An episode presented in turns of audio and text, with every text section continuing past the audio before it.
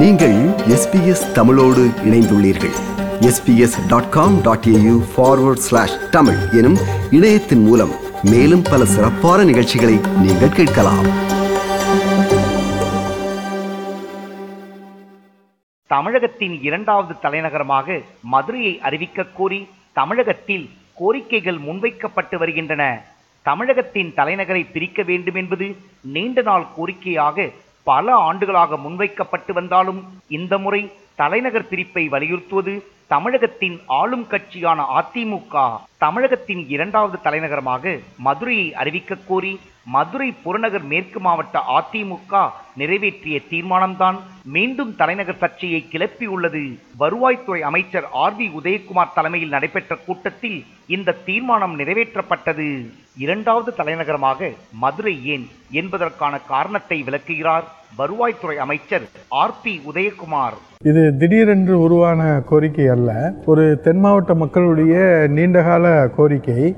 வளர்ந்து வருகிற தமிழகத்தினுடைய ஒட்டுமொத்த வளர்ச்சியும் சம பங்கீடில் இருக்க வேண்டும் என்கின்ற ஒரு எதிர்பார்ப்பு. ஆகவே தமிழகத்தினுடைய ஒட்டுமொத்த வளர்ச்சிக்கும் சென்னையில் வளர்ந்து வருகின்ற மக்கள் தொகை நெருக்கடிகளை குறைக்கவும் மாற்று ஏற்பாடாக நாம் ஒன்று இன்றைக்கு முன்னிலைப்படுத்த வேண்டியிருக்கிறது சிந்திக்க வேண்டியிருக்கிறது. அவை நிலுவையிலே இருந்து காலங்காலமாக நிலுவையில் இருந்த மக்களுடைய உணர்வுகள் மக்களுடைய எதிர்பார்ப்பு மக்களுடைய நம்பிக்கையை தான் இன்றைக்கு வேண்டுகோளாக வந்து நாம் எடுத்து சென்றிருக்கின்றோம். அமைச்சர் ஆர் வி உதயகுமாரின் கோரிக்கைக்கு தனது உடனடி ஆதரவை அளித்தார் அமைச்சர் செல்லூர் ராஜு.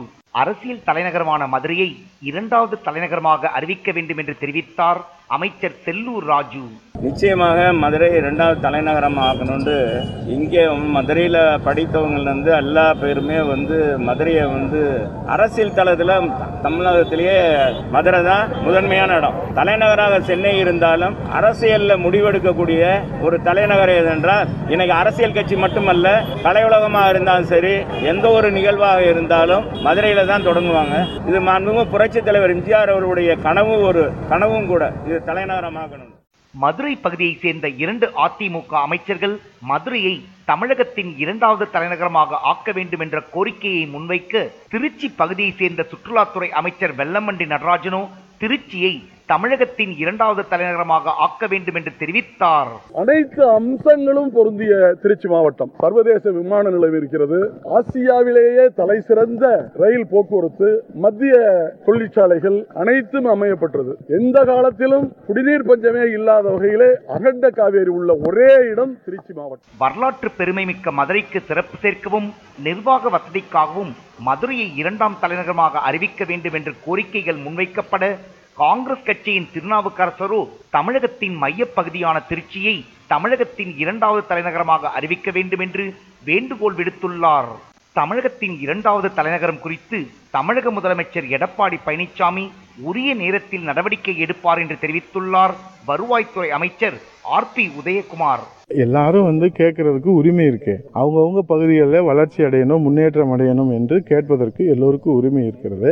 எது தேவை எது வந்து தேவை என்பதை மாண்பு முதலமைச்சர் அவர்களும் துணை முதலமைச்சர் அவர்களும் தேவையான நேரத்தில் தேவையான நடவடிக்கை எடுப்பார் தமிழகத்திற்கு இரண்டாவது தலைநகரம் என்பது புதிய கோரிக்கை அல்ல. தமிழகத்தின் முதலமைச்சராக எம்ஜிஆர் இருந்தபோது திருச்சியை அவர் இரண்டாவது தலைநகரமாக முயற்சிகளை மேற்கொண்டார். அதேபோல் மறைந்த திமுக தலைவர் மு. கருணாநிதியும் துணை நகரை உருவாக்க முயற்சிகளை செய்தார். ஆனால் அந்த முயற்சிகள் எல்லாம் எதிர்க்கட்சிகளின் எதிர்ப்பால் கைவிடப்பட்டது நோக்கத்தக்கது. அதே நேரம் அதிமுக ஆட்சி முடிய இன்னும் ஓராண்டு கூட இல்லாத நிலையில் அதற்குள் சாத்தியமாக வாய்ப்பில்லாத விஷயத்தில் மக்களின் கவனத்தை திசை திருப்பும் முயற்சியில் அதிமுக ஈடுபட்டு வருவதாக எதிர்க்கட்சிகள் குற்றம் சாட்டுகின்றன. அதிமுகவிற்குள் எழுந்துள்ள சிக்கல்கள் மற்றும் கொரோனா பிரச்சனைகளில் இருந்து மக்களை திசை திருப்பும் முயற்சியில் அதிமுகவின் அமைச்சர்கள் ஈடுபட்டு வருவதாகவும் குற்றச்சாட்டுக்கள் முன்வைக்கப்படுகின்றன. இந்தியாவை பொறுத்தமட்டில் இரண்டாம் தலைநகரம் என்பது புதிதல்ல. இமாச்சல பிரதேசத்திற்கு சிம்லா மற்றும் தர்மசாலா ஆகிய இரண்டு இடங்கள் தலைநகரங்களாக உள்ளன. அதேபோல் மகாராஷ்டிரா மாநிலத்தில் மும்பை மற்றும் நாக்பூர் ஆகிய நகரங்கள் இரண்டு தலைநகரங்களாக செயல்பட்டு வருகின்றன. ஒரு மாநிலத்திற்கு இரண்டு தலைநகரங்கள் வளர்ச்சியை அளிக்கும் என்பதில் மாற்று கருத்து இல்லை என்று தெரிவிக்கின்றனர் பெரும்பாலான பொருளாதார நிபுணர்கள். ஆனால் அதே நேரம் தமிழகத்திற்கு இரண்டாவது தலைநகரம் தற்போது தேவையா என்பதை விளக்குகிறார் பத்திரிகையாளர் லக்ஷ்மணன். தலைநகரை பற்றி பேசி இந்த தமிழ்நாட்டுக்காகத்தான் அப்படின்னா அந்த தமிழ்நாடு இன்னைக்கு என்ன கதியில இருக்குன்னு நான் ஒரு ரெண்டு வரி சொல்லணும்னு ஆசைப்படுறேன் நெல்சன். கொரோனாவுடைய தாக்கம் இன்னும் குறையல. தினசரி சுமார் ஆறாயிரம் புதிய நோயாளிகள் வந்துகிட்டு இருக்காங்க ஆறாயிரம் பேர் தினசரி குணமாகி வெளியே போறாங்க. இந்த மாதிரி சூழல்ல தமிழ்நாடு இருக்குது. இன்னமும் பொருள் ஒரு பணப்புழக்கம் இல்லைங்கிற நிலைமை தான் தமிழ்நாட்டுல இன்னைக்கும் இருக்கு. பல பல குடும்பங்களை பல லட்சம் குடும்பங்களை அது வாட்டி வதச்சுக்கிட்டு தான் இருக்கு. இந்த நேரத்தில் தலைநகர் எதுவா வேணாலும் இருக்கட்டும். அந்த பேச்சு தேவைதானா? இது எஸ்பிஎஸ் வானொலியின் பார்வை நிகழ்ச்சிக்காக தமிழகத்திலிருந்து ராஜ். இது போன்ற மேலும் பல நிகழ்ச்சிகளை கேட்க வேண்டுமா? Apple podcast Google podcast Spotify என்று பாட்காஸ்ட் கிடைக்கும் பல வழிகளில் நீங்கள் நிகழ்ச்சிகளை கேட்கலாம்.